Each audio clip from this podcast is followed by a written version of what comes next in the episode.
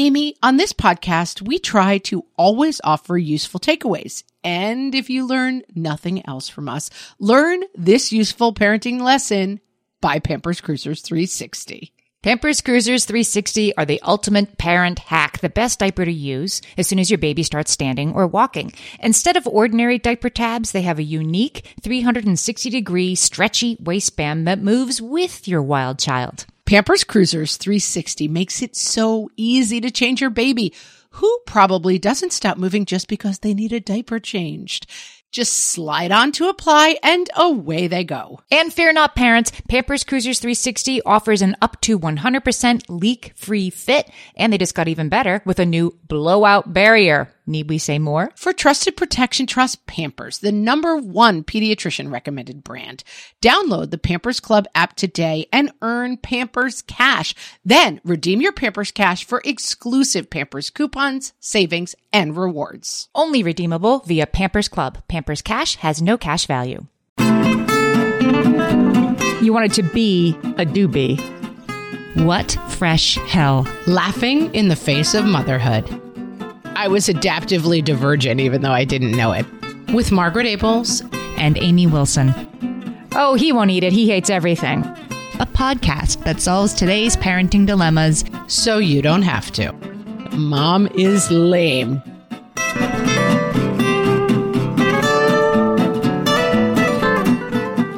Hello, everyone, and welcome to What Fresh Hell Laughing in the Face of Motherhood. This is Margaret. And this is Amy. And you guys, let's start with mailbag. Mailbag.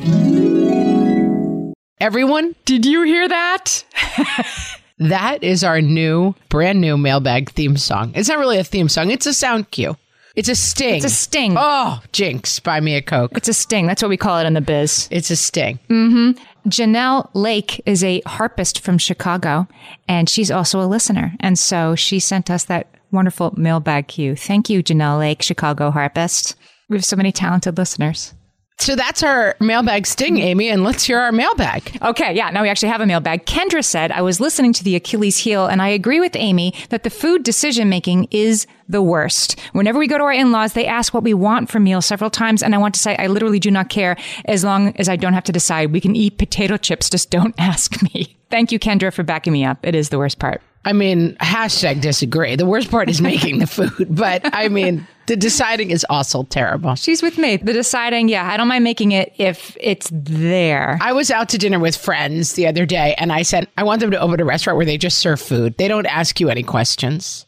It's like omakase. When you go to a sushi restaurant, you just say omakase. I hope I'm saying that somewhat correctly. And then the sushi chef just decides, just looks at you and decides what you want and presents it to you. And life should just be that way. I mean, I would have to give them my list of things I don't eat, which is sort of lengthy. So it might be a problem because then they would bring me like something covered in peppers and I'd be like, I don't actually like peppers. but all right, deciding is for some people the hardest part for me cooking the food. But that's because I believe you and I are very different in our birth orders. And I think our personalities are very different. It's very true. You're an oldest child. I am a like a super duper oldest. I'm the oldest of six kids and 25 grandchildren. You're an alpha oldest. I'm an alpha oldest and like it shows, right? I know, like I own it, the the bossy and the organized. It's all the yin and the yang. It's all part of me.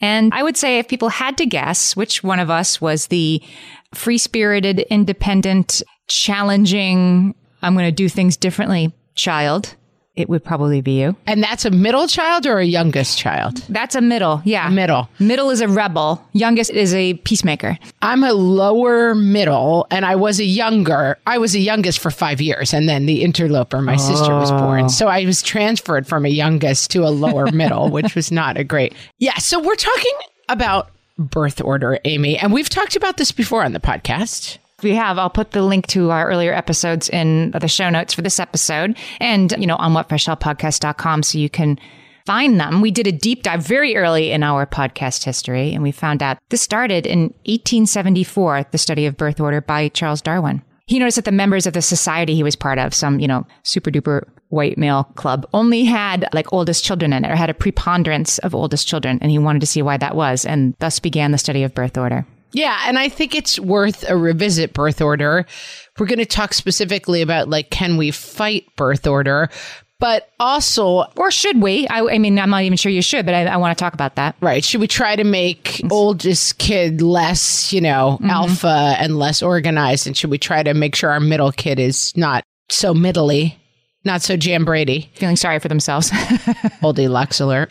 Back in my day. And I also think there's some revisiting of what's the study? We talked about it earlier that some high percentage of United States presidents are firstborn kids. Well, it's it's all the kind of thing, yeah. Because firstborns are very dominant.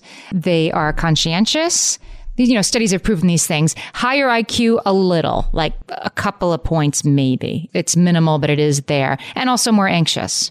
So they tend to be high achievers. They're um, overrepresented among groups of high achievers. Yes. And historically, there's also been a very specific role for firstborn, especially firstborn sons amidst, you know, certain groups of people. Like the firstborn son, like inherits the farm, inherits the land. And so there is some stuff that is layered into birth order historical study that is about more than just birth order. Look at Prince William versus Prince Harry. Look at William and Harry, guys. like William had just had to lock it down, right, and be very serious and act very kingly all the time. And Harry can hang out with Oprah. I mean, he is forging his own path. That's birth order right there. It's birth order, but you can't separate birth order from birth expectations. I guess it's all the same thing. You're right. Like it's not just like, oh, you happened to be born in this order, so you came out this way. William was expected to take over the kingdom, and Harry was like, whatever, kid, you're kind of the spare, you know? I mean, and so that's different than saying, it's Quite literal. Yeah, it's literal and actual in their case. that's right. And so is birth order about actual birth order, or is it what we layer on expectations of kids based on how they come out when they're born? That's, I think, interesting too. Well, there's so there's two things. I think it, we of course we parent our kids differently. We don't think that we do, but we do. Our, you know, if we have larger families, our third or fourth child grows up with a slightly different parenting style than our first child almost all the time. Correct. But then there's also this something called de-identification, which is a biological imperative. Darwin argues, which was that siblings that are adjacent in a family unit like diversify most strongly in their personality traits. It's almost like birds in a nest. Like if you're going to eat the worms, I'm going to get the bird seed. I'm, I can't do the same things as you and survive. So I'm going to diversify as much as possible so that there's enough for both of us. It's a way for siblings to survive. super interesting and super relevant. The thing of it's not just necessarily like, well, you're going to inherit the farm, so you're only really around if the first kid dies. Like, there's that element of birth order, but also the idea of like the spot for the well behaved kid who's going to take over the farm is taken. So I'm going to be the artsy kid who gets attention in a completely different way. Right. This was particularly relevant to my life, Amy. Does that ring true for you? Well, my brother and sister before me were both extremely they were doobies for lack of a better word. Are you familiar with the term? Wasn't it Highlights magazine? I'm sure no one else has heard of it. There was a doobie and a don't be and It was Wonder. It was Romper Room. romper room. Right. So it was like the doobie did everything right and the don't be did everything wrong. As in like a bumblebee, right? It was like a well behaved. I believe so. Yes. You wanted to be a doobie. There's also there's a Highlights magazine parallel that am I going to be able to come up with? Goofus and Gallant. Goofus. I was like Rufus and someone. It was Goofus and Gallant. Gallant did everything right and Goofus did everything wrong. Gallant pulls out his grandmother's chair at dinner time. Goofus is looking at his phone during dinner. Goofus, you know, mugs his grandmother for her wallet. Right. I was the Goofus to my siblings Gallant in, in a uh-huh. way. I mean, both of my siblings were extremely high achieving academically. Both of them, I mean, they were a boy and a girl, so they were both first children of their gender. Right. And studies do say, like, so in my big family, I'm the oldest girl, and then next is a boy. He's only 16 months younger than me, and he has very much the traits of an oldest child because he is. He's the oldest boy of a large group of people. Yeah, I think that matters. And so they were very straight and narrow and they were doobies. And I wasn't a total goofus. I wasn't a total don't be, but I certainly crafted an identity that was those things are not important to me. You know, being the best student. That is called adaptive divergence. I mean, you didn't know that, but that's right. I was adaptively divergent, even though I didn't know it. But I definitely was like, I dress different. I'm different. I mean, that was a big, big part of my And identity. also, have you?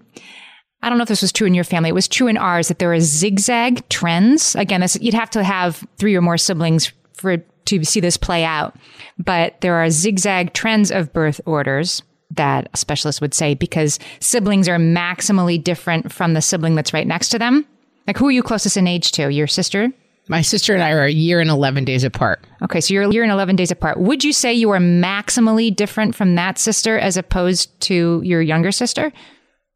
I mean, as children, absolutely. But it's also funny to be our ages now. Like, Yes. things have changed so much in life. Like, none of this stuff is almost relevant anymore at our ages. Like, Yes. my sister kind of grew up on a very specific straight and narrow path and then became much more artistic and has, you know, gone off and become an actress and become kind of less straight and narrow than she was as a young child. Mm-hmm. And so now I feel like that sister and I are more alike and we pursue we were, you know, in each other's orbit career-wise for a long time and stuff. This is the sister. I have to give some credit. This is how I know Margaret is because of this sister. This is also my sister who keeps threatening to write a book called What Fresh Hell Laughing in the Face of Motherhood, crying behind the scenes about how I stole Amy from her. So I do think a lot of this birth order stuff. And I also like, as a child, my identity in the family was like the black sheep kind of. And I reveled in that identity. And I liked that identity a lot. Right. And as we've grown up, I ended up moving closest to my parents and I've become a little bit more like the primary point person of the family. And my role has really changed significantly. I don't think anybody, I mean, I think people would describe me as the wackier member of the family in some ways, but I definitely have taken on more like a central player in the family upkeep. Like I tend to host a lot of this stuff. And so these roles shift over a lifetime, and that's worth recognizing too. That like the role you have at eight is not the role you're going to have at later than eight. I think it's pretty important as parents to understand that these rules can shift, should shift, and not lean into just like we say, don't let the relatives be saying at Thanksgiving, oh, he won't eat it. He hates everything, right? Like, oh, no, no, no, no green beans for him. You know, he won't eat any. Like, don't allow people to inadvertently reinforce this is the kid who always, this is the kid who never. Because, uh, you know, that is when you're locking it down. I think we need to be aware of these rules and then we can, I think, play against them. But I don't know if we have to worry about it. I think awareness is crucial, though. I think we have to worry about it in terms of when your identity is overly attached to another person's identity, it is a bad thing. So when your identity is overly attached to your husband's identity, to your best friend's identity as a kid, like we've all done this, like overly attaching our identity to another person, I think is generally a negative. Mm-hmm. Okay. And so when we see this in the family, and it's very natural. I have kids with very, very different skills. And I have heard my kid who's not on the honor roll say, Oh, he's on the honor roll every year about his brother. And then, oh, I'm, you know, it's part of his identity that he's not on the honor roll because he over identifies with his brother. And mm-hmm. that is a dynamic that he might feel towards friends, but not the same way because it's not in your house and you're not hearing the most important arbiters of your personal happiness, your parents, praise that kid for something you don't have. And that is where I think the birth order stuff becomes something we have to be quite aware of and think about a lot.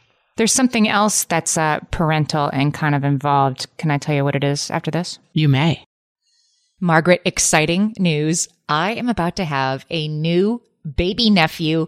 And believe it or not, this will be my 13th nephew. Amy, you're ready to give up your amateur status. You're a pro aunt at this point. Our family has seen a lot of babies. And as soon as they start standing or walking, I send them all a whole lot of Pampers Cruisers 360. Pampers Cruisers 360 don't have ordinary diaper tabs. Instead, they have a unique 360 degree stretchy waistband that moves with your newly mobile little one. Pampers Cruisers 360 offer a gap-free fit that is up to 100% leak-proof. Crucial once your baby is quite literally up and at 'em. And that gap-free fit helps prevent your baby from taking off their diaper, a habit you do not want them to get into. You can say that again. And Pampers Cruisers 360 just got even better with a new blowout barrier. Need we even elaborate on the need for that, friends? For trusted protection, trust Pampers, the number one pediatrician recommended brand. Download the Pampers Club app today and earn Pampers Cash. Then redeem your Pampers Cash for exclusive Pampers coupon savings and rewards. Only redeemable via Pampers Club. Pampers Cash has no cash value.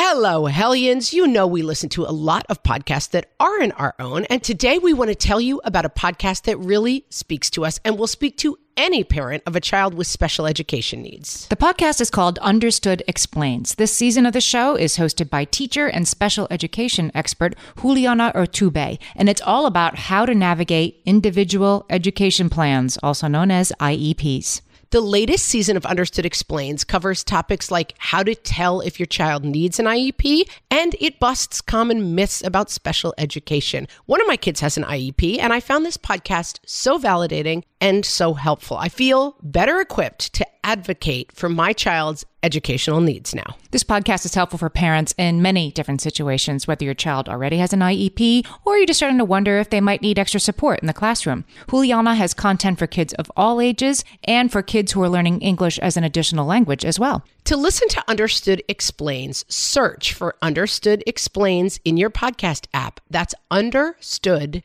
Explains.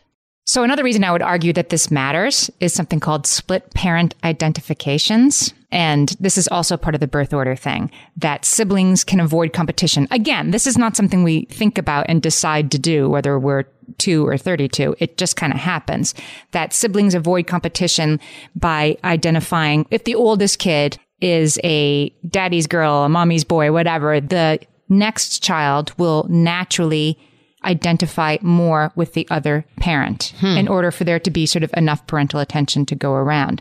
And I read that when I was doing this research and I thought, okay, that's kind of why this matters. You want to be aware of split parent identifications, which aren't necessarily a bad thing, but they're definitely something to be aware of and maybe play against when you're deciding who's going to run errands with mom today.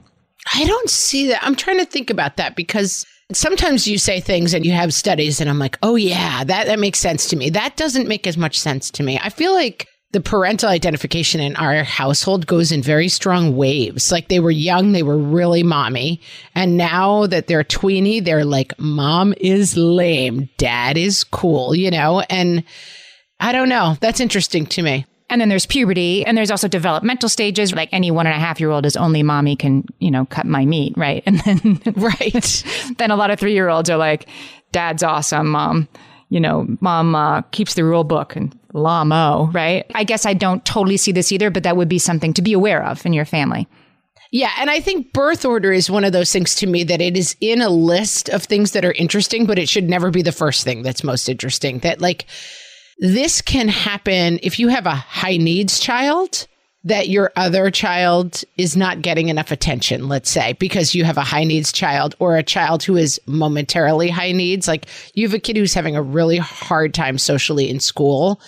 Your other kid is getting less attention. They're aware of that, whether or not you think they are or not. Right. And so for me, I think that does play out. It can play out in birth order in terms of Amy and I spent some time yesterday with our children together, something we have never done before. we should have led with that. We have never had all six of our children in one space ever. And we did it yesterday. Very randomly, we spent the day together yesterday. We had a free day and we were like, hey, let's get together with the kids. We had a great time. But it was fun because I've obviously heard her talk so much about her kids. She's heard me talk so much about my kids. And the kids had an amazing time. It was a fun day. But I was thinking about this in terms of birth order because one of my kids who was there was having a lot of trouble controlling the volume of his voice. He is a very loud child. and he happens to be my middle child. And it's kind of like not to put too fine a point on it, but like, why is the middle child who is you know, stereotypically gets the least attention. Why is he the loudest kid? I mean, we were kind of laughing about it. We would be several hundred yards away from him. They'd be playing, you know, somewhere four football fields away. And you could hear every word he says. He's just a very loud person. And it's because he had to be loud to be heard literally and figuratively. Yes. And so that is something, I mean, it's real. It causes actual real consequences. That's something we're working on, you know. As Amy will tell you, I had to say probably a half a dozen times, like, let's quiet down a little bit. We're inside, whatever. Yes, but I will say it's like it's something that's much more. It wasn't like I was like, boy, that kid's loud. You know, something was much more present and you were paying more attention to than I think other people were because it's your kid, of course. You're like, is my kid, right. is my kid doing this right? Is it my kid doing that right? He's not that loud, you guys. For sure. But I mean, it's definitely something I noticed with him overall. This thing of like, okay, one thing we need to work on a little bit is like the volume of our voices. I have the same problem myself, so I'm sympathetic to it. Mm-hmm. But I think what I'm saying about birth order in general is that it's a good arbiter of like, are there qualities that are emerging here that I can see the source of? Can we attack it from the source as well as attacking the behavior? And so one thing, and I mean, mm-hmm. truly, my husband and I have had times because our middle kid is also kind of our go along, get along guy. You know, he's fun, always having a good time. He rarely complains. Hmm? And you know, yeah, he's independent your your middleborn and my middleborn are both sort of independent, like can sort of figure it out, right? But as a result, it becomes a little bit of a cycle, right? Where like they get less attention because they need less attention, but nobody needs no attention.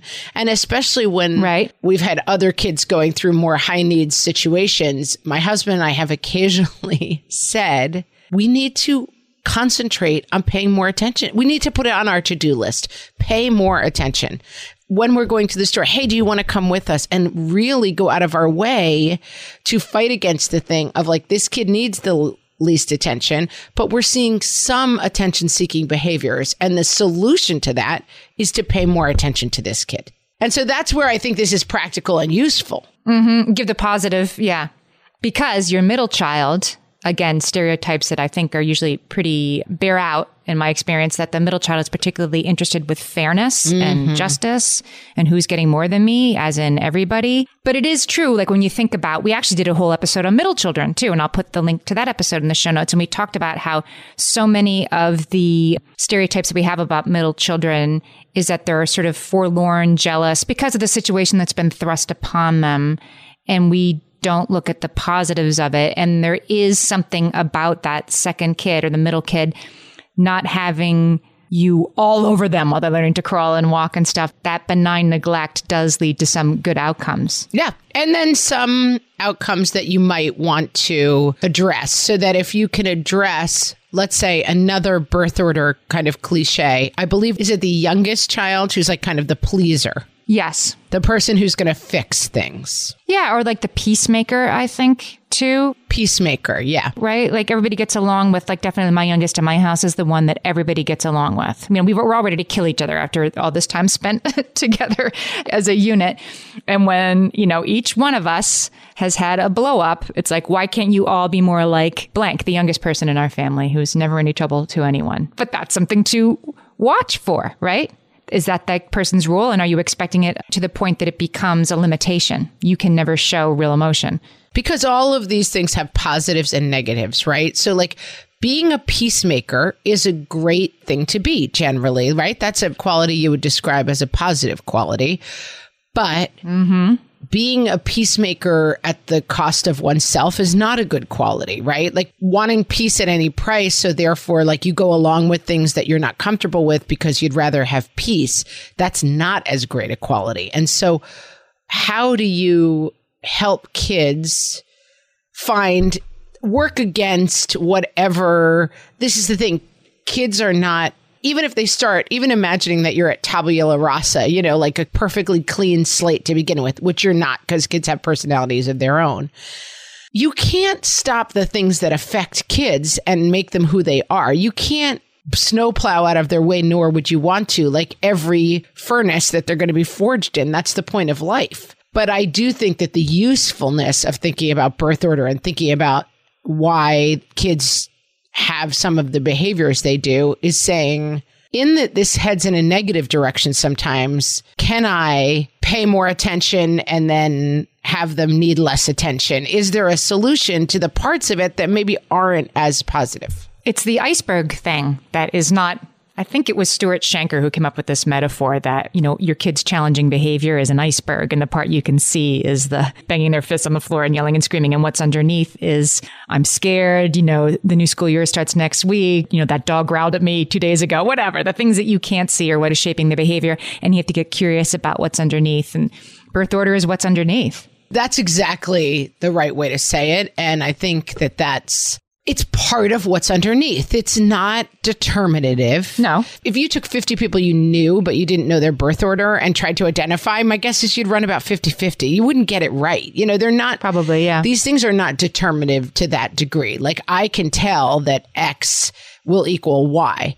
Yes, I think there are some stereotypes that probably fit in here, but yes, birth order is one part of that what's underneath this iceberg and therefore useful, I think. To go back to the middle children, there was a study at the City College of New York. I thought this was interesting that middle children in this study, they were looking at the sort of perceptions of being a middle child, which fortunately or unfortunately are more negative than for not that the middle child is worse, but that it's worse to be the middle child. That's the perception in the world because of the Jan Brady thing and whatever, the, our cultural perceptions. Yeah, the forgotten child, yes. But the middle child, so in this study, they had people say, like, what are oldest children like? What are youngest children like? What are only children like? They went through the different types of kids. And middle children, spoiled, did not make the list. It was, you know, top of the list for the baby or the only or even the oldest. It was in there too but middle children spoiled was never on the list. So, like, the good thing is we're not spoiling our middle children, sounds like. See, look at me. I'm awesome. All right, we'll be right back. More and more, you hear about the importance of electrolytes as part of staying hydrated because you need the sodium and the potassium, not just the water. And whether you're looking to hydrate during a workout, while traveling, or at the end of a long night, Sports Research Hydrate Electrolytes have got you covered with over 65 trace minerals, 7 essential vitamins, and coconut water powder. Crisp and refreshing and without any sugar, this is hydration powered by Sports Research. They're little packets you can just grab and take with you to mix into your water bottle on the go. My favorite flavor so far, Amy, gotta be the cherry pomegranate. Interesting. My high schooler likes the lemon lime, and she keeps a few handy in her backpack for days that she has practice after school. These electrolytes have the sodium and the potassium that you need to go with it in the optimal ratio for daily hydration. Visit sportsresearch.com and use code WhatFresh at checkout for 50% off your purchase of Hydrate. That's Sports Research, S P O R T S R E S E A R C H, sportsresearch.com, and use code WhatFresh for 50% off your Hydrate electrolytes order. Margaret, I've been at the research again, looking into metabolic health and more importantly, metabolic flexibility, which turns out is the key to improved energy levels, better sleep,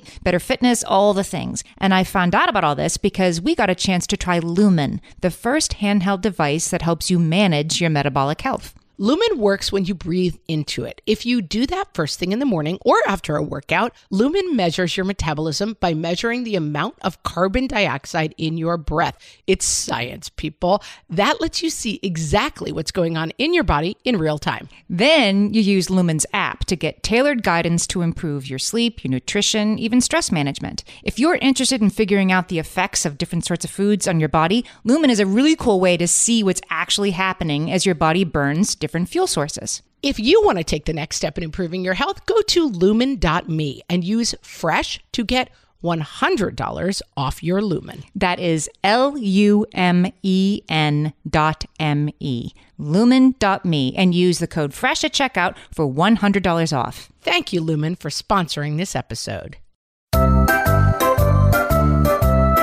And now, first child versus middle child versus youngest child. From the What Fresh Hell podcast. First child. Do you like her first communion dress? Thank you. We had it custom made by the woman from the internet. Do you see how her name is embroidered above every little tulip? Middle child. Honey, if you just roll up the sleeves, nobody will even see her name. Youngest child. Yes, I know. The dress is too small and it has a stain and it has your sister's name all over it, but I completely forgot this was happening this weekend, so we're going to have to make it work. First child. The recital starts at three. It'll be Grandpa, Grandma, Aunt Sue's, Nana and Pop, and all the cousins. And then afterwards, we're going to have a reception at Ernesto's. Middle child. Of course, Dad and I are coming to the recital, and we'll bring you flowers. Youngest child. Listen, we're going to do our best, but we've got your brother's basketball finals and your sister's gymnastics thing. So if we don't get there, just try to make sure somebody records it. Oldest child. We don't really believe in TV. We prefer to spend our time reading. Middle child. Well, you know, she has a few favorite shows, but we try to keep her off YouTube. Youngest child. I sincerely apologize that my child explained the plot of The Conjuring, The Devil Made Me Do It to the rest of the second grade in such detail at recess. We will make more of an attempt to limit her screen time. This has been First Child versus Middle Child versus Youngest Child. From the What Fresh Out podcast. All right, so let's talk about our youngest children. Oh, youngies. Because what I want to know, okay, later borns, according to, I think, perceptions that are usually pretty real, they're very agreeable. They go along to get along. They're open to experience. Um, my youngest is pretty, pretty fearless, you know, but we'll go with the flow. She's not worried about every new experience in the way that some other people in our family might be. But I do think if you asked my youngest child's older siblings, they would say for sure that I coddle my youngest, that I baby her, that I treat her differently, that I let my youngest get away with things that the oldest ones didn't get away with. And so I think that birth order can affect our parenting. Yes. And I also think that the kind of parent I am is also shaped by my own birth order, Yes. right? Like I am a by the book, let's do this right, let's not be in any trouble to anybody else oldest child sort of parent. And so I think that's another reason that birth order comes into things it does affect how I parent. Yeah. And we also both have boy, boy, girl. And you can't take that out of it, too. Yeah, I know. But my mom's family was girl, girl, boy. And forever, they referred to my uncle as the boy prince because apparently, like, it was a very, they lost uh, their father when they were young. And it was all these Irish aunts together. And I mean, the lore in the family is like, oh, finally came the boy. And these aunts just, you know, could not get enough of him and everything he did. You know, he pooped rainbows. They just thought he was the greatest thing to ever happen.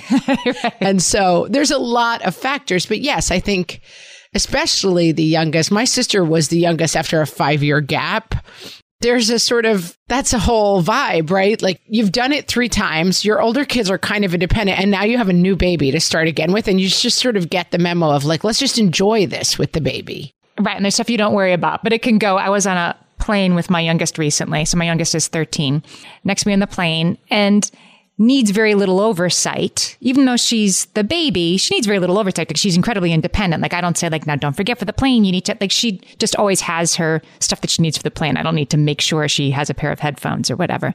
So I don't oversee what she's going to do on the plane so much. Look over during the plane ride. I'm like, is she watching The Ring? She was watching like the horror movie The Ring on her phone. I'm like, and, you know, we both have headphones on and masks on. So I'm sort of like, you know, indicating her, like, what, what's that? What are you watching? I don't know. It's called The Ring. I'm like, The "What- Ring." What are you doing? That is totally inappropriate for you. And she was like, oh, I don't know. Like, so it was a lesson for me and, you know, the rabbit hole they could go down. She didn't really even know what it was. It was supposed to be a scary movie. I'm like, completely inappropriate for you. And she was fine with it. But when my oldest, if I travel with my oldest, when my oldest was 13, I think I would have been like, do you have your workbooks? Do you have your this? We're going to, you know, spend this time wisely, right? We're going to be more edified. And part of it is the learning that you've done as a parent. Like, oh, we don't need to do, you know, you've come a long way, baby, too. Right. I don't need to curate her experience. But then I was like, oh, my youngest is watching like a horror movie that I would, I've never watched The Ring, don't plan to, don't think anybody's better off. Any of my children are better off for having watched that movie than not. And that was to me a like, wow, this wouldn't have happened with my oldest. I feel like we need to add, now that we've got mailbag nailed down, we need to add another segment to this show called Oops, I Apologize, where we look back at things we said and we realized are just so wrong now. And my biggest oops, I apologize was when I had just one child, I was always sort of like, I don't understand parents who let their kids blank. And classically, I have come to realize that your third child is functionally feral. Anybody's third child, you mean? Yes, anybody's third child. You're right. Here somewhere. Yeah. Here somewhere, don't know what they're doing, like don't have time to figure it out. And the biggest example was it with my older child people would come in and they'd be like, oh, yeah, my kid goes to town by themselves. They watched, you know, this movie, that movie. And I was like, wow, those parents are kind of out of control letting their kid do that. Meanwhile, I had the kid who in kindergarten went to kindergarten class and was like, have you guys seen Jurassic Park? A T Rex eats a guy while he's on the toilet. And I was like, yeah, I'm sorry. Like her dad, like the nine year old wanted to watch it. And I guess she saw it. And like the other day, my kid, I was always like, my kids will not walk to town until they're in the sixth grade. The other day, my third grader walked to town with a friend, got stuff. I'm like, it all falls apart by the time all these lofty ideas. So anyway, oops, I apologize to anyone I judged because their young child was doing something I thought was too old for them because it turns out that that's just a factor of giving up. That's how it goes. And they might be better off. Didn't realize that when I was busy judging like, oh wow, that kid sure has some salty language. All this to say it's another lane where birth order does kind of play a role in the way that first child you overthink it and then by the third child you probably underthink it. I mean i definitely overthought it with my first child because i feel like that was my the assignment i was given by the larger world. Like don't mess this up. There are too many ways to mess this up. But i can at least now my oldest child is 18 now and i have had many conversations with him like yeah you're right. It stinks sometimes. It's hard. It's hard to be the oldest. I know. And you put lots of pressure on yourself. And i don't mean to put pressure on you but i'm sure i do sometimes. Just have honest conversations about i do know what it's like to be the oldest and it can be hard. And For sure. I mean, going back to William and Harry for a minute, because they're just birth order Orama, you know, it's like Harry's kind of like, yeah, you know, this whole monarchy thing is kind of a goof now that I now I think about it, and you know, like I'm glad to be out of it, blah blah. And William's probably like, yeah, but it's my job to be this Right. person. You know, it's kind of a good metaphor for birth order in general. Like that's I had the kind of luxury. I was a third child, but I feel like I was functionally more middle because of the gender thing. And it's easy to be like, they've thrown off expectations. We used to say this all the time as a joke, but I think it's actually true. My brother started having kids when he was 23 years old, and he had four kids, two boys and two girls, and they're all super high achieving kids. And we're like, way to take the pressure off us, bro. Like, I didn't have kids until I was 37 years old. I never heard anything about it from my parents. If I was the first kid, mm-hmm. I think my parents would have been like, we want those grandchildren. Where are they? But mm-hmm. my brother checked that box and he gave me a lot of breathing room, which is a great way to think about it. but, you know, I don't know if he felt that pressure himself or that's just a choice he made. But there, you cannot define yourself in opposition because the way other people define themselves, it absolutely affects you maybe if William had been like, the monarchy's not for me, I'm going to marry, you know, a hippie and move to, you know, blah, blah, blah. Then Harry would have been like, I'm going to take on this place in my family. I'm going to take up this mantle because it's important. That people's decisions do affect each other. We're not siloed at all. Yeah. And they're kind of enabled by it, right? Like you get to be, you know, the hippie who lives in a ski town now because I was the one who did it all. Like I was the one you reacted against. That's right. And I think it's important just to underscore for ourselves and with our kids that, like, when we over define that definition, we get into trouble. So we can see this in ourselves with, like, if we're part of a sibling group, it's like, oh, well, you never do anything because I'm here always taking care of everything It's the stories. Yeah. those stories are dangerous. And so, man, this is a theme of the podcast that have been really helpful to me. This idea of when you let your birth order or your sibling relationships, no matter what they are, define you, you end up in a bad place and that you have to recheck that all the time that and that I think when your son comes to you and says like being the firstborn is hard in all these ways because I have to this that that it's worth breaking it down a little bit and saying what part is hard? Is that something you really have to do or is that something that you're thrusting onto yourself? Mm-hmm. And I think the reason where we're kind of goofingly, but using this William and Harry example is like they really are locked into their roles, you know, but it's kind of a metaphor for what goes on in every family, right? Like, well, if you take over the family business, I guess I'll have to be a surfer who, you know, smokes weed on the beach in Cabo or whatever. like you have to define yourself in absolute opposition to each other and that that's something worth really checking for yourself and helping your kids check that you don't have to be anything because of who anyone else is Right. it's hard to fight that but it's good to try to fight it Right. I, just this morning, I had a moment. It's early summer, and so I have kids with some time on their hands, right? So I'm handing out, okay, today you're going to do this. You're going to sign up for this thing online. You're going to clean your room, that kind of thing. And then there's jobs that just somebody has to do. Somebody has to load the dishwasher. Somebody has to walk the dog. And just this morning, just before this episode, probably because I was up thinking about birth order this morning, I went to hand the dog leash to an older one of my children.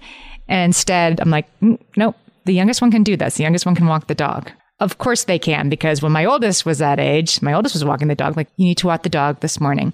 Just to not always give the thing that seems to have the most responsibility until to the oldest person present. right And maybe it's because I am that oldest child, right? Like, well, you can handle it. You, you, you go always do. Yes, the older, older ones can handle it, but it doesn't mean I should never give the younger one any responsibility. So I'm going to try to lean into that to expect more responsibility wise of my younger child because there's every reason to believe that child can handle that responsibility. It's just, I have to check my own story of the baby. Yeah, and I mean, I think in general, I'm less of a birth order believer than you probably. Like, I'm sort of like, "Eh, I think there's a lot of factors that go into this, but this conversation is useful to me in terms of a lot of other things, which are it's less birth order than it is for me this idea of what did you call it? Like defining yourself in opposition. Oh, yeah. It's de identification. I think that de identification thing is something to be very, very aware of in a family because let's say you have a kid with special needs, or you have a kid with a medical issue, or you have a kid who is an elite athlete, that there are things that shift the dynamics in families and that it can be very easy for the people who are not in the spotlight. And I think what we're talking about in birth order is that somehow the oldest child is in the spotlight. And so the other kids kind of form identities around that. That spotlight shifts for all sorts of reasons. Yes, it does. And really trying to keep an eye on like, where is that spotlight? On any given day. Is there someone it's never on? So if you have, let's say you have an elite athlete, or you just have a kid who's like a really good soccer player and you're doing a lot of travel soccer, or an ice skater and you're spending a lot of time at the rink and the other kids are like eating their, you know, ravioli out of the thermos in the car. Whatever that dynamic happens to be, it's natural that you pour, or even more naturally, if you have a kid who is, has a chronic illness, has a, any kind of a special need, that you're researching that, you're pouring a ton of information on that. To me, the takeaway from this is like, are your kids getting too into is it de-identifying? Like, are they getting too into an identity that is formed around something that is not core to who they are?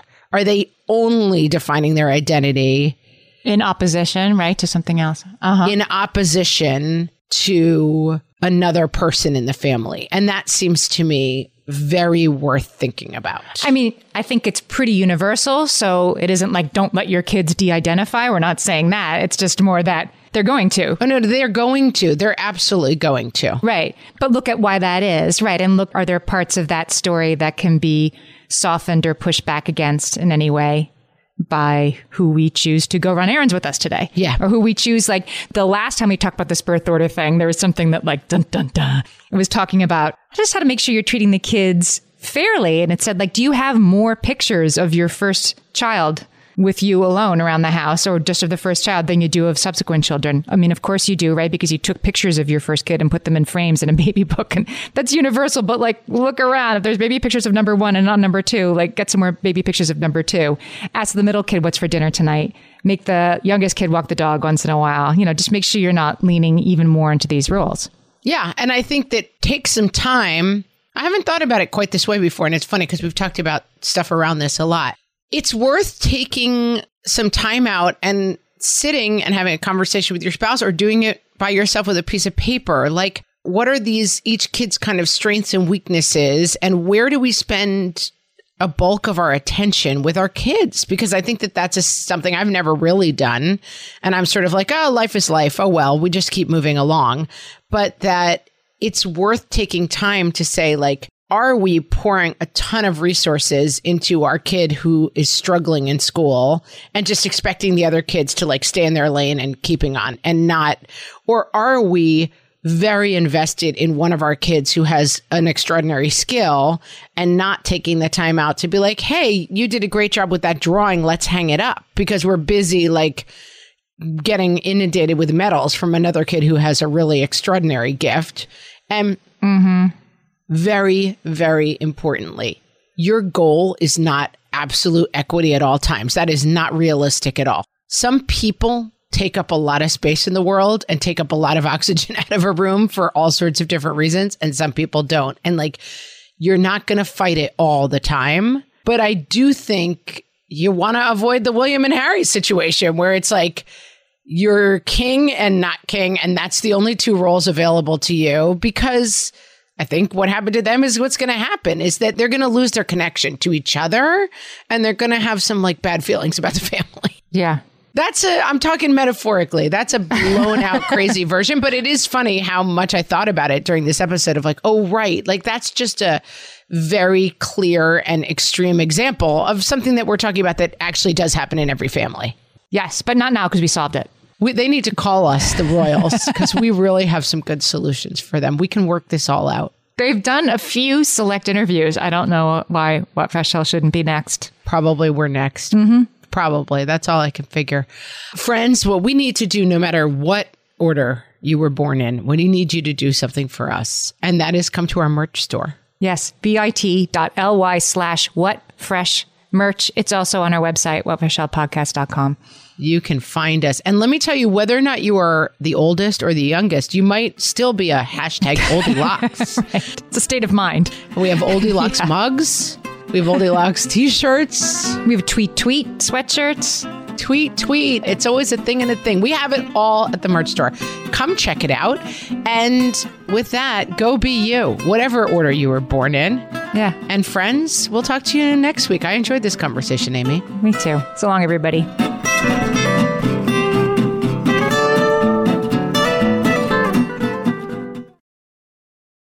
Hey there, I'm Debbie Reber, the founder of Tilt Parenting and the author of the book Differently Wired. The mission of Tilt is to change the way neurodivergence, whether that's having a learning disability, having ADHD, being gifted, autistic, or some combination of all of the above, is perceived and experienced so differently wired kids and the parents like us raising them can truly thrive. On the Tilt Parenting podcast, I get to talk with authors, therapists, educators, and parenting experts who are committed to this mission. I ask the questions my listeners are most curious about when it comes to supporting our kids. And in turn, my guests share strategies for challenges, out of the box ideas for navigating school, best practices for therapies, tips for advocating, and so many thoughtful insights on what it really takes to help our kids grow up feeling seen and respected so they can create awesome lives for themselves. I know that raising a differently wired kid can feel overwhelming and isolating, but I promise you, you are not alone, and it can feel so much better. If you're on this parenting journey, come listen to Tilt Parenting. Together, we can shift this paradigm and show up for our exceptional kids with hope, possibility, and joy. If you're a parent, I invite you to join us at the Mindful Mama podcast, where it's all about becoming a less irritable, more joyful parent. With sometimes hilarious and always thought provoking experts and friends, at Mindful Mama, we know that you cannot give what you do not have. And when you have calm and peace within, then you can give it to your children. I'm Hunter Clarke-Fields, and I can't wait to see you there. Listen in to the Mindful Mama podcast.